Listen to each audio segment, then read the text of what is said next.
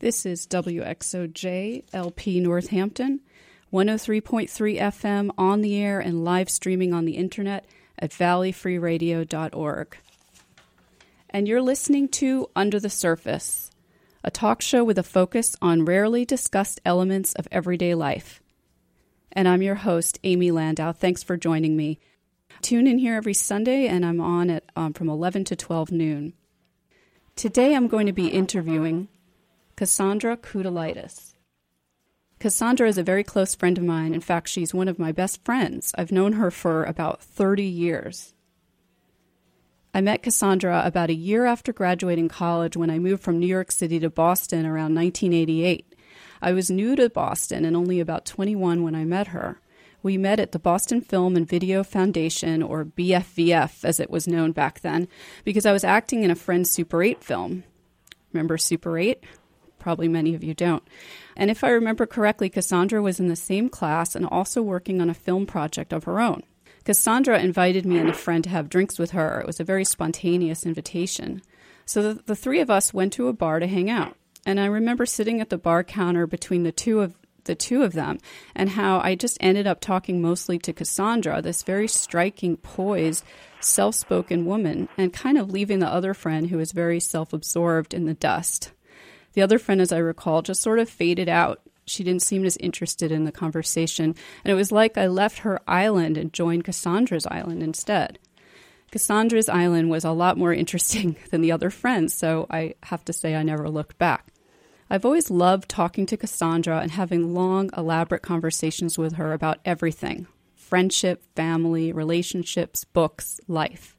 She's just always been a creative inspiration to me in many different ways. She encouraged me to take the Super 8 class back then myself, and when I was stuck on what to do for the film, she helped me figure it out. I remember I was telling her about a dream I had, and she said, That's what you should do the film on, that dream. And I did it, and it worked out very well. Cassandra's also a big reader. She introduced me to the author Italo Calvino, one of my favorite authors, and I know we both read a lot of Raymond Carver and talked about his stories. She's also tuned into a lot of amazing things in the world of popular culture. She just has great taste. For example, she shared the movie Grey Gardens, the haunting documentary from 1975 you may have heard of, not the remake, but the original. And she turned me on to the comedian Louis C.K., whom I absolutely love. She was also the person who made the brilliant suggestion, suggestion that I move to Northampton in the Pioneer Valley. So she's had a big impact on my life.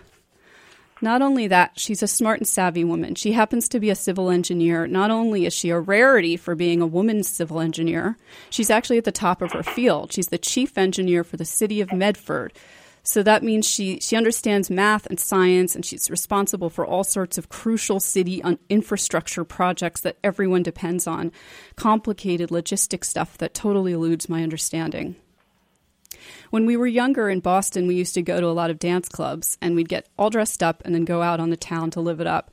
We spent a lot of time at this one club called Axis, and Cassandra always knew where to go. She knew her way around Boston, and she also had a car. We shared a love for dancing. She was really my only friend and is the only enduring friend I've ever had who's both intellectual, practical minded, artistic, and into partying though I have to say we've both calmed down a lot in that department. But even more than that, Cassandra has always been a genuine, all around kind and supportive friend. Once, actually, when I was really down, she told me that what she liked most about me was that I was real. And just those few words had such a powerful effect on me that I never forgot them. It was like she let a little light into my darkness when she said that at a time when I really needed it. So I'm excited that she's she's agreed to come on the show today and let me interview her. Hey, Cassandra, welcome to the show. Hi, Amy. Thank you for that kind introduction. Well, it's great to have you here, and it's definitely from my heart.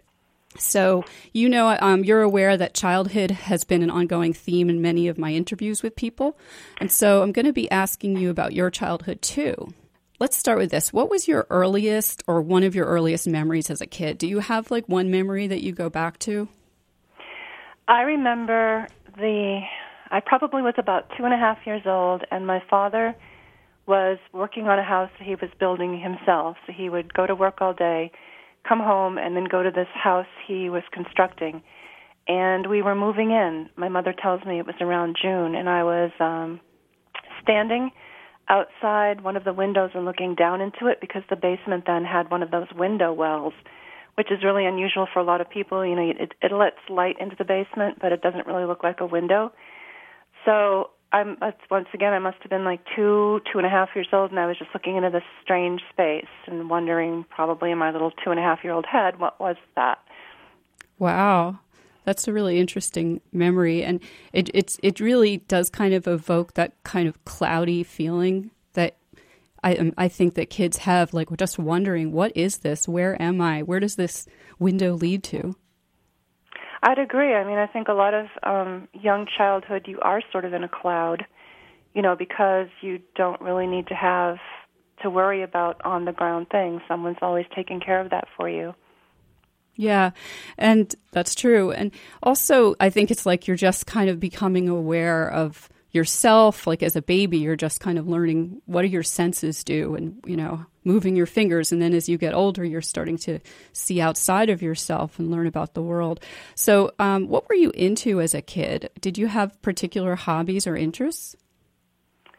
I was um, well, I was a big reader, like you mentioned. You know, I started reading pretty young. My sister was seven years older than me, and when I was born, she really wanted me to be her age immediately. So that was kind of frustrating for her. She says. So when I was old enough to do anything like read or or do arithmetic, she taught me all of that, and um, we wove a lot of stories together. I also was very interested in the outdoors. My mother had a vast number of gardens, and she gave me my own spot in the back, maybe to not the best spot in the in the landscape in case I messed it up or something, but it was mine and I tended it really carefully and was proud of what grew every spring. Wow. Yeah. So you were really interested in, in gardening as well? I was, and it's something I've carried to today. I was just out in the garden this morning. But yes, I was interested in growing things. I was always playing in the dirt. I was playing games called Cars and Trucks and things like that and never knowing I'd actually be involved in it in my career. And also because there weren't any girls in my neighbor- neighborhood, there was just one other girl down the street. So a lot of the kids I played with were boys. I was pretty much a tomboy. Mm-hmm. So does that mean you were playing a lot of active physical games?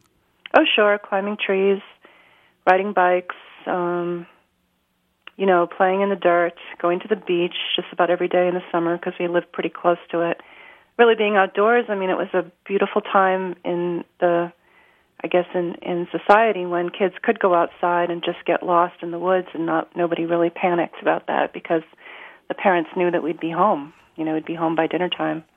Yeah, and I always kind of envy you that you had that kind of freedom to just sort of roam around on your own independently because that's that was a very different experience for me growing up in New York City. Things were a lot more regulated in that way. True, true. No, I would go into the woods and then I would concoct fantasies. Like I remember uh, there was a place I called the Enchanted Forest, or maybe my sister called it the Enchanted Forest because we used to read a lot of um, Old Mother West Wind and those kinds of books. And I was uh, just in there, and I'd bring my friends, and I would like make up the stuff, like you know, this is where the deer live, and that's where the rabbits are, and I have one rem- memory of when I'm sitting there crouching by a rabbit hole, which probably was not a rabbit hole, and just a hole in the ground, and my sister comes marching up to me and grabs me and says, "You know, you've been crouching in poison ivy." I had to oh, go oh, back no. home and then sit in the bathtub of some kind of concoction to try to make sure that I didn't get poison ivy. Wow. Wow. So your sister had a big influence on you and and she led you to a lot of activities as well and also kind of saved you, rescued you at that moment, I guess. Yeah, she was my guiding light, you know, and as older siblings can be a little bit of a tormentor, you know, she'd tell me things that were um, completely untrue, like my belly button would turn, you know, 90 degrees and split, and I'd grow a second butt, or she would, you know, make say that there were monsters in the closet, and I'd lie in bed at night staring at the closet, waiting for the monsters to come out. Things like that, you know, typical older sibling stuff. Wow, that's pretty scary. I mean, did she ever did she reassure you at times as well? Did she ever play the other role? I don't remember her saying it was only a game, but mm-hmm. I didn't mind. I mean, there was an element of me that sort of found it thrilling to be a little bit scared. You know, I thought that that was okay in life to not worry about, you know, for example, Halloween was always fun because you could be out in the dark completely and you didn't know who might jump out at you, but that was the whole point of Halloween and mm-hmm. usually nobody ever did jump out at you, so Right, Halloween is one of those things that's super regulated now for children. I mean, did you really get that experience of being able to wander around from building to, from house to house? Well, we did. We did go out on our own a lot because my mother stayed back and handed out things. My father would come out with us in the early years. He liked this woman on our street. She had she made special gingerbread men and so he always had to have one of those. But as we got a little bit older, we were definitely on our own and and the street was shaped sort of like a wishbone. So there wasn't that you really couldn't go that far. You know, you were sort of contained on that in that neighborhood. Did you ever pull the trick? you know, the trick or treat? Oh yes, yes, I did. I'm kind of ashamed of it. I toilet papered someone's house. Wow. Um, yeah. Well, I'm sure you weren't doing that alone, were you? You were with a group of kids. Yeah, I had accomplices. I uh-huh. didn't do it by myself. And it's a lot of fun actually to throw a roll of toilet paper out into the tree and watch it come down as a big ribbon and then take it and throw it up again. But the uh-huh. the cleanup, I'm sure the parents hated us for that. Uh-huh. Yeah, it's just interesting though because Halloween is supposed to have a little bit of, like you said, this sort of uh, slightly dangerous or naughty feeling to it, and um, a lot of that's been white, you know, kind of anesthetized now. Like with, I know in the building that I lived in, they they even had a sign up for people who agreed to allow children to come to their door. So there was really no risk of the trick, part of the trick or treat. Did you have um was the razor blade and the apple stories circulating around oh, New uh, York? Uh, yes, yes, definitely, and poison candy. Um, but the thing about signing up, that only came later. I mean, when I was a kid, we did go trick or treating, but I think it might have been that we went to somebody's home for some kind of party. But I do remember going, you know, through apartment buildings from one apartment to another, and really, you didn't know who was going to answer the door, and there was that sense of anticipation, surprise, not knowing what's going to happen. Right, and it's sort of you're you're intruding on someone else's space, but at the same time it's sort of sanctioned because it's Halloween. So it's something we'd never be allowed to do any other day of the year. We should just walk up to some stranger's door and knock on it and say trick or treat. Right, and it's like the whole holiday is like is this transcending barriers because here you are dressed like a creature or some in some crazy costume, and then also you know, behaving differently. But yeah, then it can also get dangerous with people doing really detrimental things too. So, uh, but back to your childhood, what did you um, did you have? You know how kids have answers to certain questions, like you're always asked, "What did you? What do you want to be when you grow up?" Did you have an answer to that question? I'm not really sure. I mean, I think I wanted to be a dancer when I was little, and I did take dancing and, and ballet and baton classes. My father decided I was going to be a doctor, and then that disappointed him later on when I didn't become one. But he said, you know, I had this photographic memory, and all I needed to do is, you know, that's all that medicine is photographic memory. that's how he dismissed it, even though he's fascinated by medicine. So, dancer, probably anything to do with animals, you know, things like that. Mm-hmm. And do you remember any particular experiences that impacted you strongly as a child, or maybe even a child or a teenager that sort of shifted your worldview in some way? Well, something that shifted my worldview, and I was not quite a teenager, I was about 12 years old. My mother took me to the movie A Lady Sings the Blues. Do you remember that film with Diana Ross portraying oh, yeah. Billie Holiday? Right, I do remember. Mm-hmm. So I had, you know, I grew up in a very white town. There was only um there was one dark skinned person who came from um, Africa, I think, as an exchange student and was gone. I didn't even know that know that person. So it was my introduction to the travails of the South and and what happened to people of color and and just seeing like watching in in shock, you know, as as images of men being lynched and how she's being treated. I thought I can't believe that people do that to each other. hmm how old were you when you saw that film? I think I was about 12. Did you talk to anyone about it afterwards? I'm not sure. I don't remember. It just it just it rattled me, and I thought this is really unfair. This is injustice, and how can anyone get away with that? You know, I didn't. Mm-hmm. I always thought it never occurred to me that anybody would be lower than higher than anyone else even though there's a pecking order mm-hmm. in school you know where the popular kids are you know if you're not a popular kid but right that nothing that bad would ever happen to you yeah and it's interesting because like you said you were you grew up it was in maine right did you grow up in yes Saco, Maine. Maine? You know, it's it's been interesting as I get older to see how I was in such a bubble. I mean, I'm still in a bubble, but more so in a bubble. I think when we're young, and just the fact that you don't question that. Oh, why are all my friends white and there's no people of darker skin color in my neighborhood? You know that doesn't even cross your mind. Or the fact that when i was growing up in new york i never went to certain streets that were only a few streets away. I didn't go to school in a certain way that i could have gone to school. Right. I mean we're not i wasn't exposed to it as a regular part of life. I used to go back to new york. My mother grew up in the bronx and the south bronx as she she tells it. And we would go back to new york to visit my grandmother and then my aunt and occasionally you know i'd see people of different races and origins and all of that and i would just be very wide eyed and they said they tell a story i was probably two or three and i said something about the chocolate lady i just never you know i never saw anyone of that skin uh-huh. color before and i i equated it with chocolate which mm-hmm.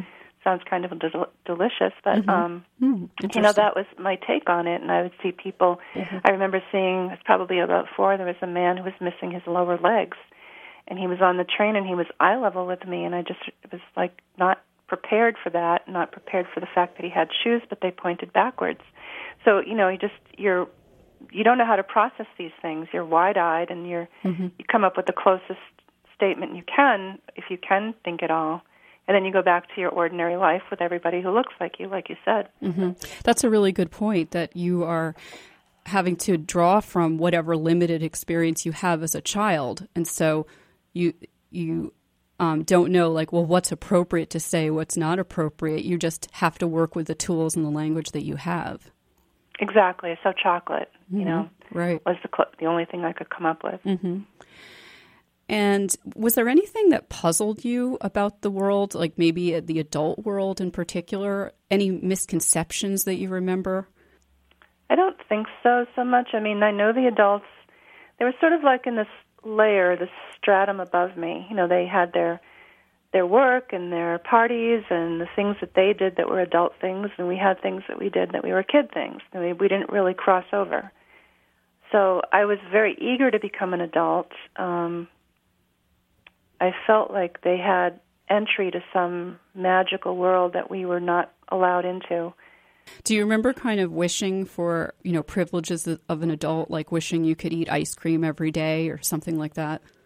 Oh, absolutely. Being able to go to bed whenever I felt like it. I mean, we went, I wasn't allowed to watch all of The Wizard of Oz for like the first 10 years of my life. I had to go to bed halfway through, time for bed. Oh, that's terrible. You know, that sort of thing. Yeah, hmm. no, my father was very rigid that way and uh you know so you're just like you're gr- you're grinding your teeth saying someday i will be big enough to watch the wizard of oz all the way through or big enough to you know go here or do that. I mean i had freedoms. I got on my bike and i rode out of my neighborhood and down the road and did those kinds of things. But um there were certain things like if you saved your money to buy a toy or something you know you first of all your your parents tell you you know you can't have that unless you save your own money. Okay so you save your money and then you you're ready for it then they say you can't have it you know, just just sort of capricious.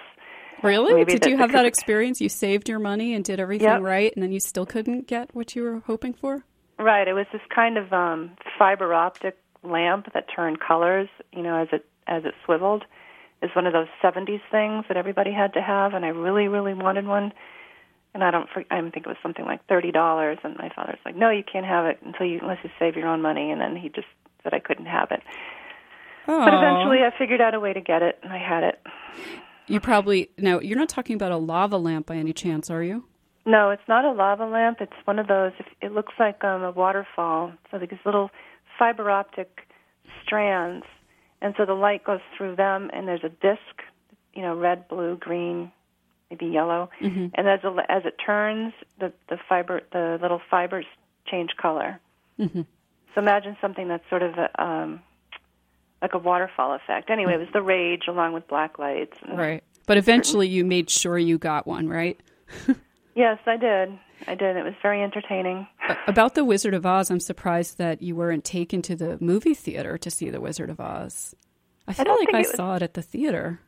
Did yeah. you as read as a um, what do they call that repertory? They didn't yeah. come out with movies in repertory in Maine. We had original film. So I I do remember Bambi when it came out. Mm-hmm. I was probably five or six. But if something was because Wizard of Oz was 1939, they'd never show it again on the big screen. Let me ask you something about Bambi. I know this woman who was traumatized by the fact that I think Bambi's mother was killed. Did that traumatize you as a kid? No, no, it didn't. I mean, because I mean, I was sad, but I'm not not traumatized because that was a part of the story, and then it swept into a whole nother plot line. Right. So I just I just went with it. Yeah, I guess everybody every kid has different sensitivities. What do you think it is, or about childhood experiences, or do you even agree that? To me, it seems like they're more profound than adult experiences. Do you do you agree with that? Well, they're they're more they're more new. They're more fresh. I mean, you can't say that the experiences we have as adults are all that unique and different. When as a child, you're just starting out, so everything you do maybe makes a, a certain imprint upon you.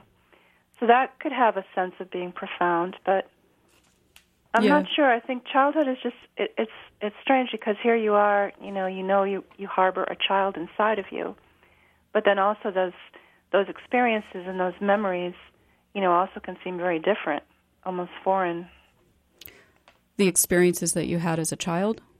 Well, and just thinking about them because they were so so you know, they're sort of in a time capsule and even as you you bring them out and dust them off and look at them, you're thinking, Am I remembering this accurately? You right. know, is, is the memory is it you know, someone who said, um, nostalgia is to memory as aspirin is to penicillin, you know, it's just you, you get you get wound up in a sense of nostalgia for it, and maybe that's not the real memory. So then there's that that's not the real memory. Then what's the real experience? So you you're trying to tease out all of that.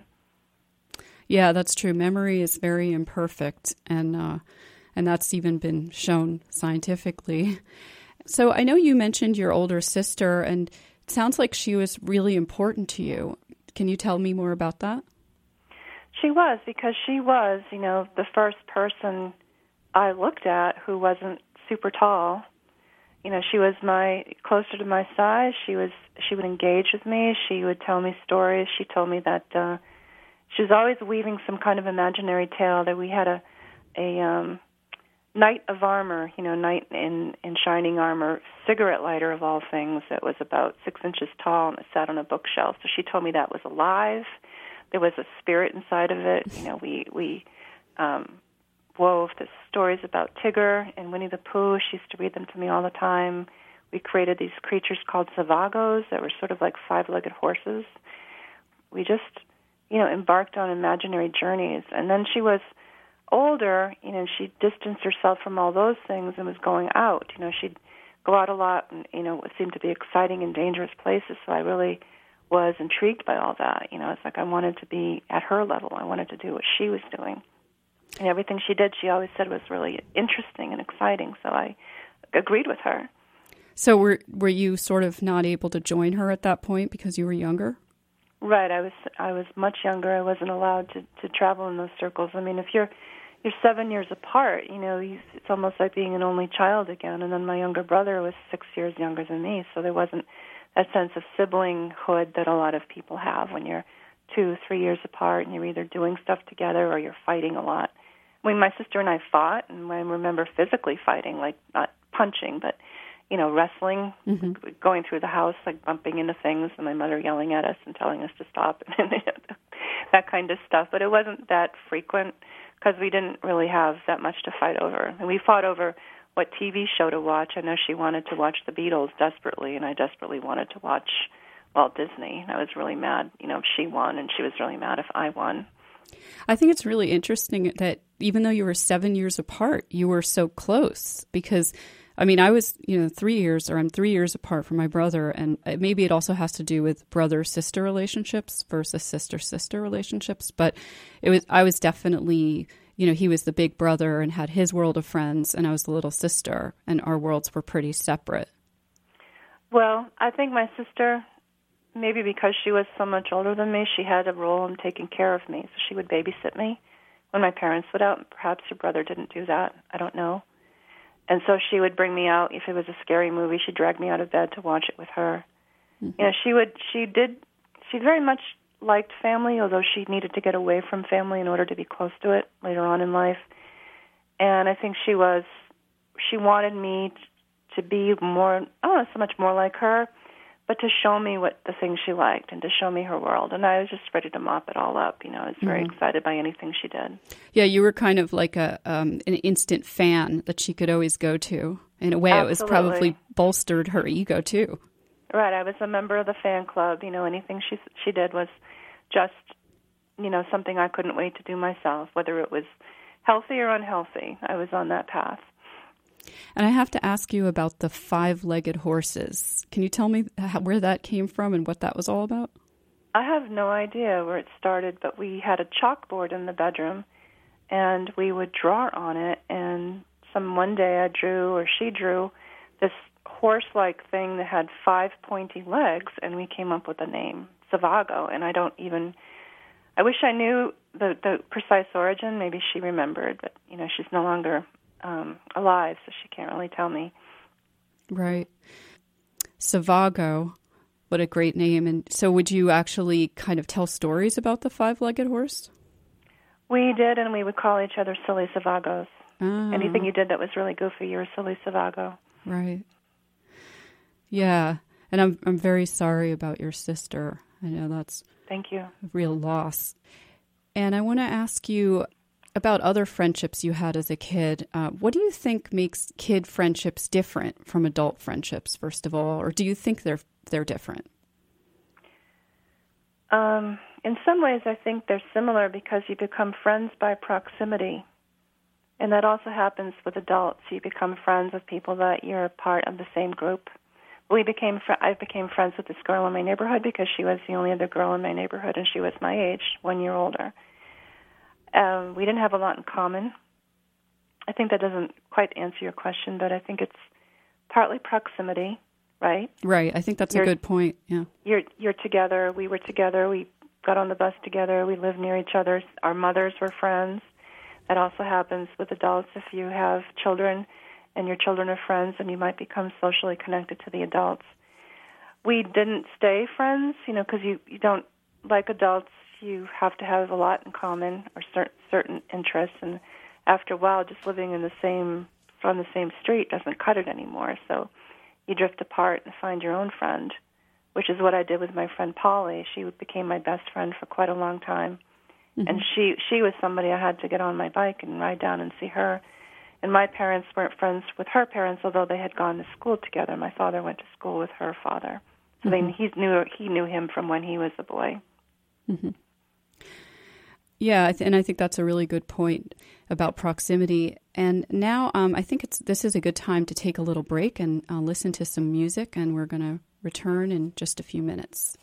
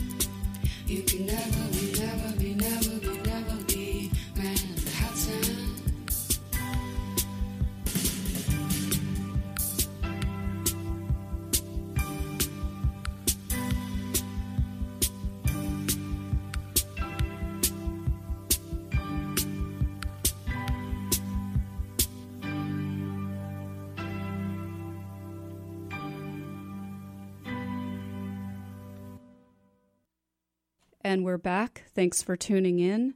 If you're just joining us, welcome. This is Under the Surface, and you're listening to WXOJ LP Northampton on the air at 103.3 FM and live streaming on the internet at valleyfreeradio.org. And we just heard a song called Manhattan by Cat Power. And I thought it was interesting because um, w- we've just been talking about Cassandra's childhood, and she was talking about friendship. And there was a part in the beginning about friends and people coming and going, which seems sort of apropos to our conversation. And I'm here with my guest, who's also a close friend of mine, Cassandra Koutoulides. And we're talking a lot about Cassandra's childhood. Are you still with us, Cassandra? I am. Great. Yes. Um, and I wanted to ask you did you ever have an experience being bullied as a child? Not uh, not in the conventional sense when you say you know you think of a bully who who haunts you and takes your lunch money and things like that. You know, I've had times when I was pushed down or or got an ice ball in the face, or one time a kid threw a big clump of these um, I call it cockleburs. They're like these sticky things that grow out in fields, and he made a ball out of them and threw them in my hair my mother had to come to school and like one by one try to take out the tangles. Wow. Yeah, that was painful. She said she did it at the school so that I wouldn't scream. it's like a good tactic, I suppose. Wait, she wanted you to scream?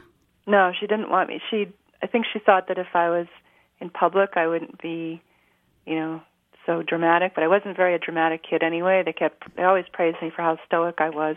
Mm-hmm. So no, no to the bully or a, a bully. I mean, I in high school I got picked on a lot. You know, didn't have the right clothes, didn't look the right way. But I think that was just part of the caste system, and I was definitely down. You know, in the lower caste. Mm-hmm. So you had more like um, you were more of a quiet person with a few good friends in high school. I had a core group of friends, and I won't say that we were all misfits because one of them was on track to get her get her diploma and go off to college, but it was a it was a group of girls who didn't fit into conventional society. Yeah, that's pretty similar to me. I'm sure that's a lot of the reason why we connect so well.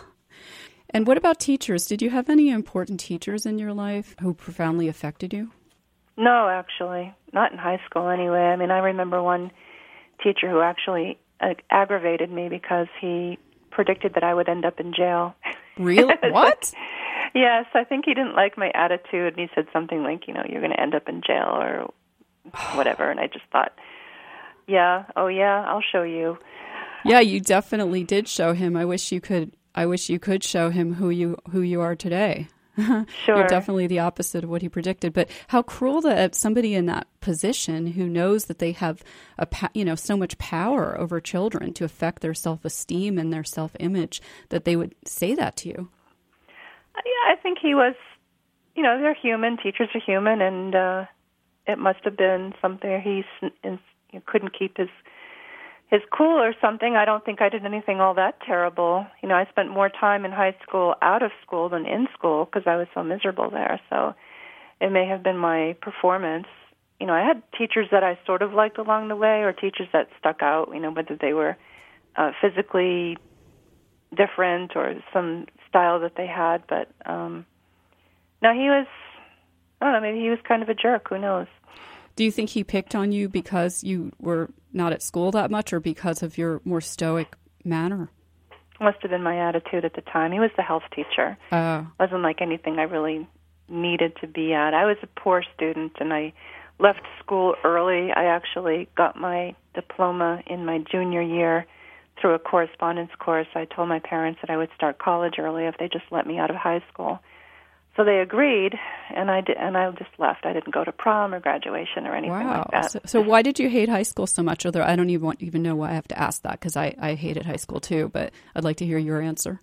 the social socially it was just a really terrible time once again you know if you're not mm-hmm. in the in the popular group you're not pretty you're not uh you're not a hanger on to the popular kids because i i saw earlier probably in fourth or fifth grade that i could have stood in the fringe of all this popularity but i didn't really want to be like that it felt like being a hypocrite so i drifted in a different direction which made me kind of an oddball so mm-hmm.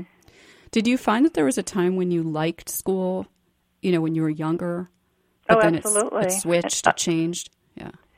It just changed. It was almost like a switch flicked, and I went from having friends, having fun, doing well, to having no friends, having no fun, and then plummeting and, and dropping classes and moving into the lowest of the echelon in terms of academics just so I could avoid certain people. I wouldn't take the bus. I, I, I just made all kinds of efforts to get away from everybody. And I started hanging out with people who were 10, 10 years older than me because they didn't do that kind of stuff. You know, they were more mature. Yeah, and it it seems like there's more awareness of bullying and how damaging that can be now than there was when we were kids. Exactly. Yes, I would agree with that. Even though bullying is still very persistent and pervasive, and I also think too that there's a bit of overkill with the word bully because somebody will say, "Oh, you bullied me," but I'll think like, "Well, that's not really bullying. Mm-hmm. You know, mm-hmm. someone being mean or you know on a certain occasion or or or not being very attentive. It seems like the pendulum has swung completely the opposite way. Well, I think bullying really meant that somebody would repeatedly be picking on a person. Is that your definition? Right. You're targeted repeatedly, picked on. Right. And it's like they're they're just it's their goal to bring you down every day. Yes, I yeah. would agree with that. Mm-hmm. So you didn't have that kind of thing, but it was more just the just the feeling of this caste system in high school that really turned you off. Right, random incidents or if you walked past a group of guys, they would say stuff about you, but they didn't come after you to say stuff about you. They would just, you know, you tried to stay out of their field of vision. Right. Yeah, and it seems like when you go through puberty, there's this all of a sudden it's like, oh, your body. People are looking at your body, and especially as a woman, like you were saying, this pressure to try to look pretty, and you know, are you, you know, are do you, do you have breasts at the right time or whatever? You know, all these terrible pressures that have nothing to do with who you are inside. Right. I mean, even, do you even have breasts? You know, do you right. even, are you even growing any? And, the, and right. I didn't have once you know my sister was gone she went to california i was fifteen and my mother was distracted with two younger kids and i didn't really have anybody to take me to get my hair cut or to you know apply nail polish or things like that. I wasn't the one who would buy copies of the fashion magazines and study them and then try different hairstyles on a friday night. It just wasn't me. Right. When your family members had a conflict or an argument how is it handled? Because I know every family has sort of a different way of dealing with, with that. Some families are very communicative and really discuss things, and other families just sort of brush things under the rug and move on. We had we were big rug brushers. we had so many things under the rug you'd be tripping. You know, my there'd be shouting mostly from my father, and then um, he would get over it in 20 minutes, and the rest of us would just try to deal. My mother, you know, would brood or or we would brood ourselves or try to say, okay, the, the sun came out now, so it's safe to come out, that sort of thing. Yeah, and so did you find that then you were able to just sort of move on, but it would take you longer, probably, it sounds like, than it would take your father? Right. Being of Greek heritage, I would say that he he could get volatile and blow up and then be over it and then the German side, which is my mother's side, you know, if we if we look at ethnocentric behavior or something, you know, those are the brooders. Those are the ones that it bioaccumulates, and and so you know, I would build up a certain level of resentment toward him over certain things he said or did, and I couldn't shrug them off and move on. Of course, I was the one they were being said or done to, or my sister was the one they were being said or done to, so that might have made a difference. Do you remember ever um, uh, really standing up to him and confronting him? About these things? When he was going after her, I would rush to her defense. You know, I would I would charge at him with a broom or the vacuum cleaner or something. She'd be calling in the other, you know, calling me for help in the other room, and I would do that. But not as a kid, you know, I really just wanted to avoid trouble. I saw the kind of trouble she got into, and I said, I don't want any of that. So where she was defiant and confrontational, I became a shadow, and I just, you know, disappeared. Wow, that's really interesting. But when you, I picture you with a vacuum cleaner or the broom, was that because your father was going after your sister physically? Yes. Wow, that's very, really scary that you were dealing with that. And do you have you ever talked to your father about that as an adult? Well, not so much. I mean, my mother brings it up, and he he doesn't deny it, and he did apologize to my sister. I think one of the things that may not realize is that the person who observes it is also a victim. You know, you have the person who's being, I don't know if I'd call it abuse, but that kind of punishment, because she was dishing it right back at him, too. But then I'm watching it from the sideline. And then you develop a certain anxiety about it, like, well, maybe it's going to turn and, and be leveled at me. Right. Yeah, and that's a really good point. Um, that the person who witnesses it is also a victim. And also, I found it interesting something you said about how your sister was really defiant and sort of outspoken, and that you kind of became more of the shadow. Right. Is that something that you think then really kind of shaped you as an adult? Oh, definitely. You know, because it was a defense mechanism, and it became. It started when I was probably about nine or ten. That's when that's when everything hit the fan at my house and it was my my strategy for survival. And i think that followed me through high school and into adulthood rather. You know always being told don't make waves don't rock the boat. Mm-hmm. yeah. So when you do you find yourself when you're in a situation that could become kind of explosive that you want to just sort of disappear leave. at those moments? Right. Get up and leave. Mm-hmm. yeah. I i'm wondering about more of the positive aspects of your childhood that you talked about before. And I'm just wondering, what do you miss the most about being a kid? Or is there anything? Oh, there's a lot that I miss about being a kid. And it's a sense of wonder, it's a sense of feeling things directly, you know, just being outside in the sun, feeling the sun that day without any thought about what you might have to do later. You know, there was no real big to do list. I miss the feeling of being protected. You know, I felt I felt loved and sheltered and protective. My relatives, the adults, reminded me. I just think of like Easter Island statues. You know, they they were on the board boundary, you know, facing the ocean, and we were protected inside. By these statues you're talking about? Right. You know how those statues ring Easter Island is sort of. I, I don't think they're for storm or anything, but I felt like my my relatives, the adults, were the were the protecting statues. They were the ones who, you know, guarded the, the edges, and we were the kids inside of that, and they took care of us. And you felt that way even despite your father's kind of um, angry temper at times.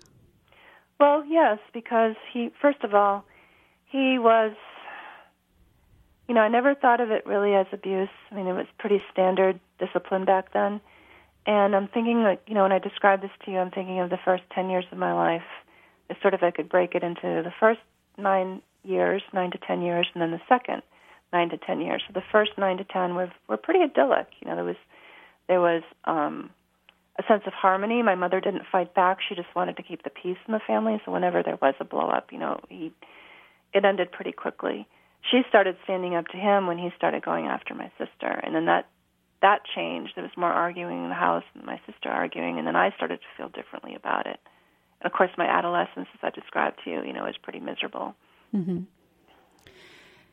Do you find that certain um, intense impressions formed as a child or as a teenager, probably more as a child, do they ever surface as an adult?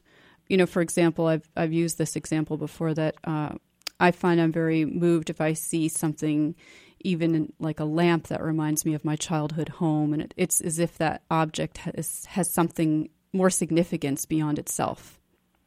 I think so. My sister worked in a prop house in California, and I visited there one day, and I saw a lot of the furniture that we used to have in the house, and it, it brought me back. You know, it's just definitely a sense of attachment to what your early memory was, your your the furniture you you know we didn't move around. The house that my father built is still standing. He still lives in it. Um, some of the furniture is still there. So I would say yes. Mm-hmm. And were you raised with any specific religion of any kind? And if so, how did you interpret that as a child? We were brought to the Methodist Church, which is a, a branch of the Protestant uh, faith. And it wasn't very, you know, we went to Sunday school, went to church, there was talk about God.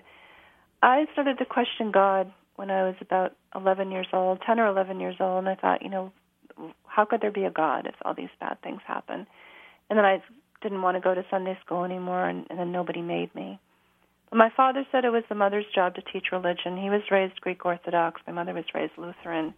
She picked the Methodist Church, and I think she continued going for quite a while after that because she felt sorry that it was such a small congregation, so she wanted to help them out. Mm-hmm. And so you decided um, that God didn't exist when you were about 10? Yeah, probably more like 12. I, I really questioned the whole idea about God and Jesus and all of this. I felt it was too confining and too um, rigid, and that there was no proof, and that there were other religions that were equally valid. Mm-hmm. And did you think about death at all as a child, or about the idea of reincarnation? I did. I remember I had a I had a number of relatives who died. I had animals that died. I remember seeing what I thought was a vision of my grandmother. She died when I was eight.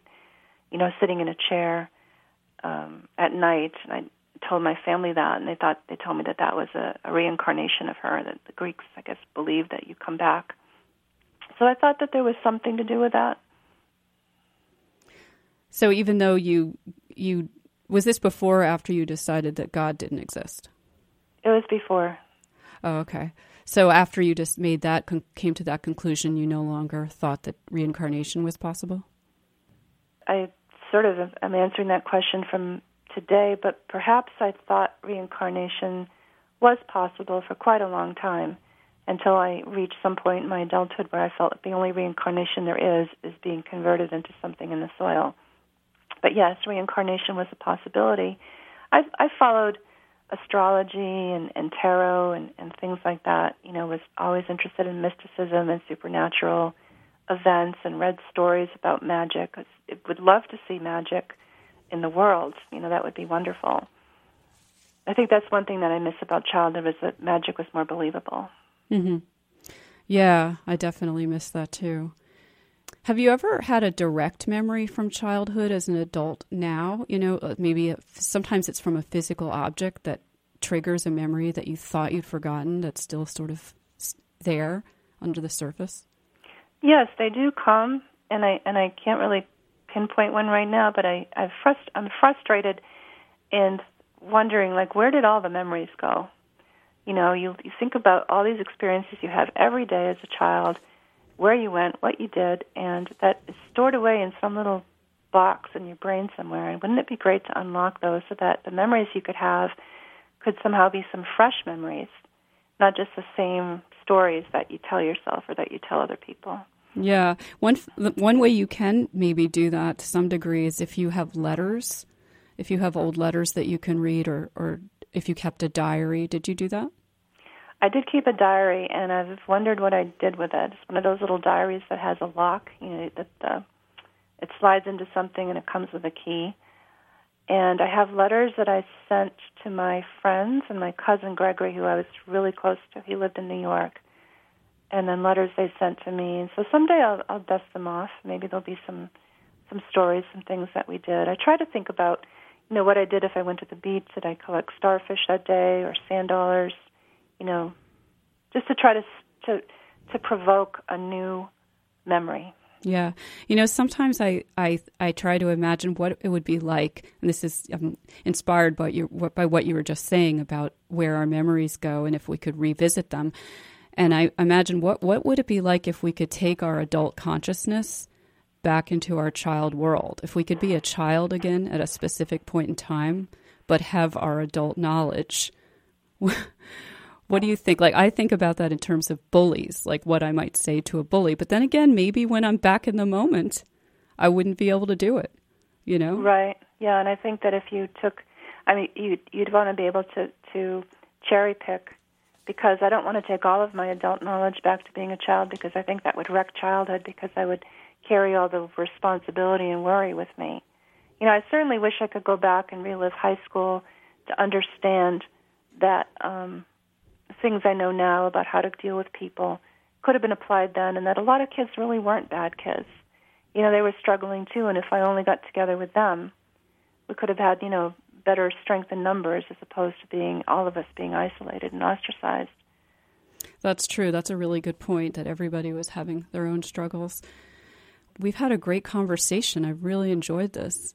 Thank you, Amy. It's a pleasure. Yeah. And I want to say you've been listening to Under the Surface, and I'm Amy Landau. I've been talking to my friend Cassandra Koutoulides. And th- Cassandra, thank you so much for being a guest on today's show. It's been such a pleasure having you here. Thank you. And thanks for listening, everybody. Please tune in again next week, Sunday, 11 to 12 noon, or you can listen to my podcast, Under the Surface, on Facebook. And enjoy the rest of your morning and have a great week.